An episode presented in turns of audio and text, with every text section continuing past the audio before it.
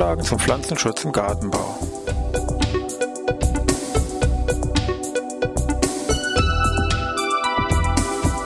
Ein wöchentlicher Podcast der Forschungsanstalt für Gartenbau an der Fachhochschule Weinstefan von und mit Thomas Lohrer. Für Gartenbaustudenten und alle anderen, die sich für Krankheiten und Schädlinge an Pflanzen, deren Biologie und Bekämpfung interessieren.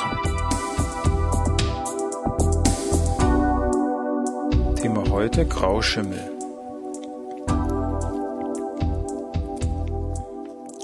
Begonie, Fuchsie, Cyklame, Erdbeere, Rose, Tomate, Wein.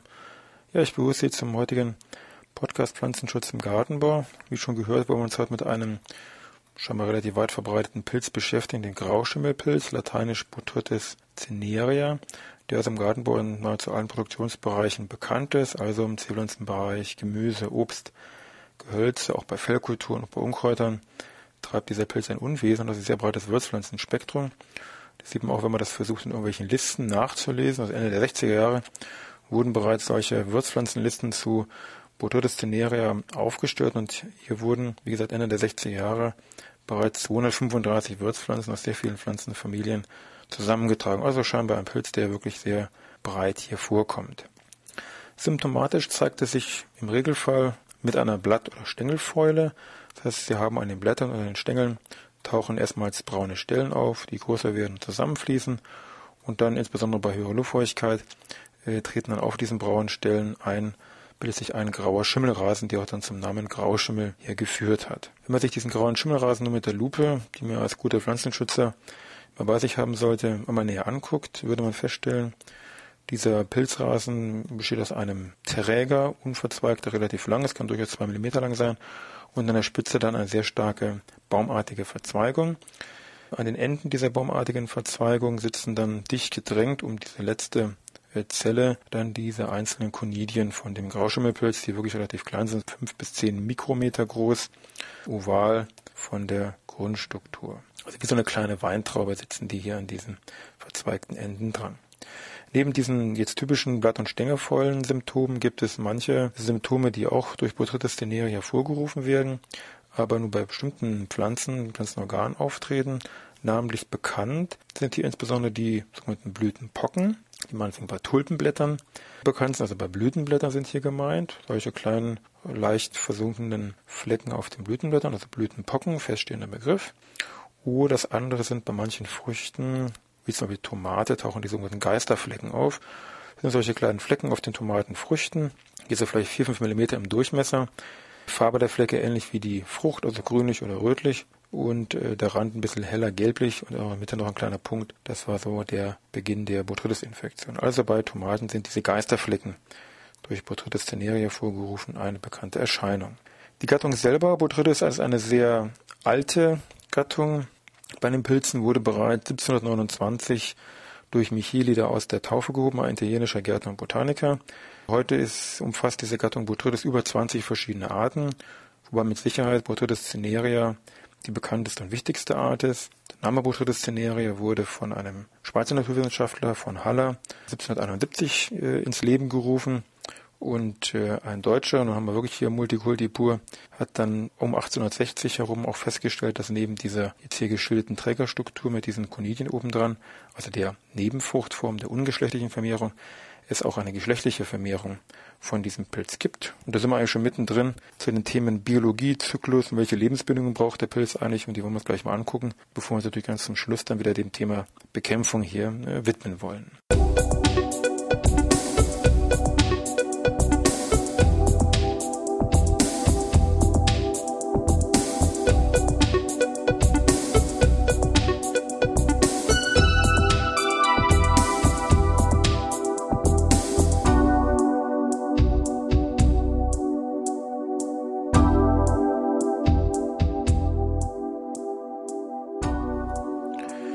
Blick auf die Biologie gucken wir erstmal, in welchen Formen nun dieser Pilz im gärtnerischen Bereich auftritt.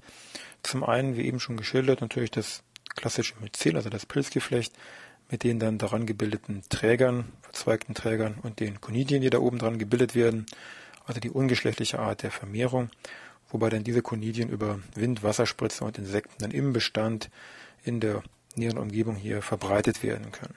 Für die Langzeitlagerung, wenn man so will, ist der Pilz fähig, Dauerkörper auszubilden, die sogenannten Sklerotien.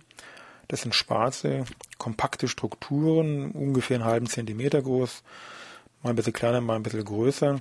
Kann man sich echt als ähm, dicht gepacktes Myzelkonglomerat vorstellen und eben Funktion Dauerkörper im makroskopischen Bereich. Daneben gibt es auch für eine Kurzzeit Sicherheit für den Pilz die Möglichkeit, dass er Chlamydosporen ausbildet. Das sind auch Dauerspuren, aber eben auf Sporen, auf Zellebene, also nur im Mikroskop hier überhaupt zu erkennen. Dann haben wir eben ja schon ganz äh, zum Ende des ersten Teils gehört, dass es noch eine Hauptfruchtform gibt, also neben dieser ungeschlechtlichen Vermehrungsform es auch noch eine geschlechtliche Art der Vermehrung gibt. Das tritt relativ selten auf, hat auch in der Praxis nahezu keine Bedeutung. Hier vielleicht nur zwei Hinweise an der Stelle. Wenn diese geschlechtliche Form auftritt, dann Punkt 1 wäre wichtig, es werden spezielle Fruchtkörper ausgebildet, die Apothezien. Diese sind so sektschalenförmige Fruchtkörper. Und in diesen Apothezien werden Ascosporen gebildet, die dann auch wieder mit Wind und Wasser weiter verbreitet werden. Und damit ist hier die systematische Zuordnung zu den Schlauchpilzen gegeben.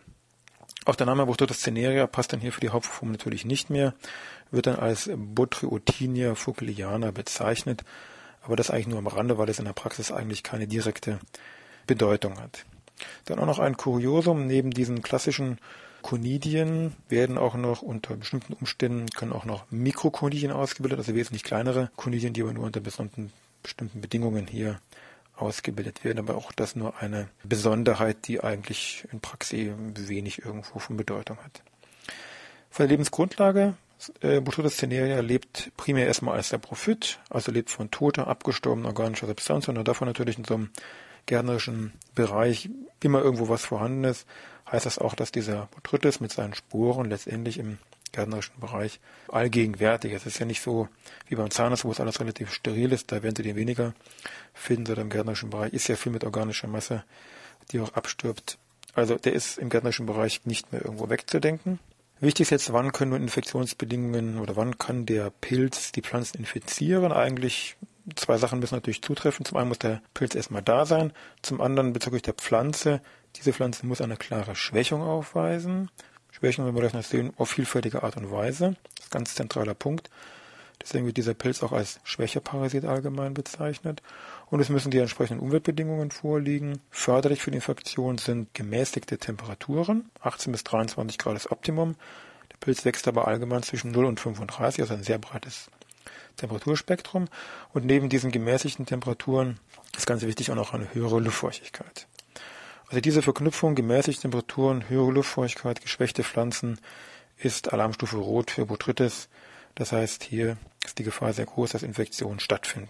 Und unter diesem Punkt Schwächung der Pflanze ist gemeint als Beispiel Lichtmangel, Stichwort Winter, zu enger Stand, damit wieder Lichtmangel und auch höhere Luftfeuchtigkeit im Bestand dadurch bedingt. Weniger Nährstoffe, also allgemeiner Nährstoffmangel, insbesondere speziell zu wenig Kalzium ist hier kritisch und ein vierter Punkt hier im Bereich Pflanzenschwächung ist das Vorhandensein von Wunden und Verletzungen. Wenn man neben der deutschen Literatur auch englischsprachige Texte einmal zu Botrytis heranzieht, wird man feststellen, dass dieser Rege häufig der Gruppe von Diseases of Bad Management zugeordnet wird, also Krankheiten, die mit einer schlechter Kulturführung zu tun haben. Und das werden wir auch gleich bei dem Punkt Bekämpfung sehen, dass zur Bekämpfung von Botrytis im Wesentlichen vorbeugende Aspekte eine Rolle spielen, weniger die Bekämpfung mit Fungiziden. Bezüglich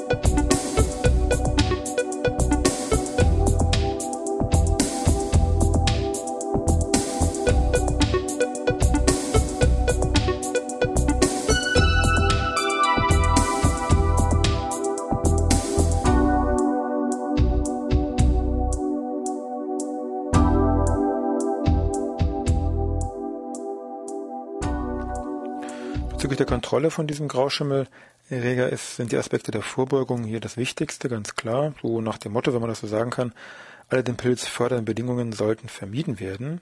Wichtige Bereiche wären darunter zum Beispiel der Aspekt Hygiene, also befallene Blätter hier entnehmen, herausputzen, auch stärker betroffene Pflanzen als Ganzes herausnehmen, nicht jetzt durch Gewächshaus noch tragen bis irgendeiner Mülltonne, sondern gleich in der Tüte am Tisch, um einfach zu vermeiden, dass da jede Menge Spuren noch ungewollt hier mit verbreitet werden. Neben der Hygiene wichtig, generell Optimierung der Wachstumsbedingungen, wir haben ja gesagt schwächer Parasit, also allgemein Stichwort Lichtversorgung, Düngung und diese ganzen Aspekte. Ein ganz zentraler Punkt ist eben hier Stichwort Luftfeuchtigkeit, feuchte Blätter. Also vermeiden, Luftfeuchtigkeit senken, durch vielerlei Maßnahmen zu erreichen. Unter anderem eben einen möglichst weiten Stand, Einsatz von Ventilatoren, Gießen, wenn möglich am Vormittag, dass sich bis zum Abend, dass in der Nacht der Bestand abgetrocknet hat, also die Pflanzen trocken in die Nacht hineingehen und nicht nass. Von den Bewässerungstechniken solche wählen, die also keine Überkopfbewässerung hier zur Folge haben, sondern man, ich sag mal, Tröpfchenbewässerung oder ähnliche Systeme Anstau, wo die Pflanzen von oben nicht nass werden. Bei der Nachtabsenkung den Klimacomputer so einstellen, dass die Temperatur nicht unter den Taupunkt geht. Das alles das sind Maßnahmen, die eben dazu führen sollen, die Luftfeuchtigkeit aus diesem Bestand hier herauszuholen. Wenn alles nichts hilft oder auch parallel natürlich Einsatz von äh, Fungiziden, wobei die Fungizide, die gegen Botrytis wirken, haben noch einen extra Namen bekommen. Die sogenannten Botrytizide, also ähnlich wie jetzt Fungizide gegen Pilze allgemein oder Insektizide gegen Insekten, Herbizide, Unkräuter, heißen jetzt die Fungizide, die gegen Pilze wirken oder speziell wirken, das sind die sogenannten Botrytizide. Gut, je nach Genehmigung und Zulassungsstand unterschiedliche Mittel bzw. Wirkstoffe hier zugelassen. Das muss man dann im konkreten Fall natürlich hinterfragen. Wichtig wäre hier nur, das Ganze fing mal so in den 60er Jahren vielleicht an mit der Gruppe der Benzimidazole, wo das berühmte Benomyl dabei war. Später kam die Gruppe der Dicarboximide dazu, wo solche Mittel drin sind wie Iprodion, die auch heute noch gegen Botrytis eingesetzt werden. Und seit zur Mitte der 90er Jahre kam eine ganze Reihe an weiteren Wirkstoffen, die alle in getrennten Wirkstoffgruppen beinhaltet sind, dazu, sowas wie Phenhexamid, Boskalid oder Pyrimethanil. Und ähm, gerade bei der Botrytis-Bekämpfung ist der Wechsel der Wirkstoffgruppen von großer Bedeutung, weil Botrytis cinerea ist genetisch sehr variabel und eine große Gefahr der Resistenzbildung. Das hat er auch bewiesen gegenüber vielen Wirkstoffgruppen. Also da muss man schon gucken, dass man hier wechselt. Also Betonung, Wechsel der Wirkstoffgruppen im Rahmen von einem Resistenzmanagement bei Botrytis, wenn man mit Fungiziden arbeiten möchte, von ganz zentraler Bedeutung.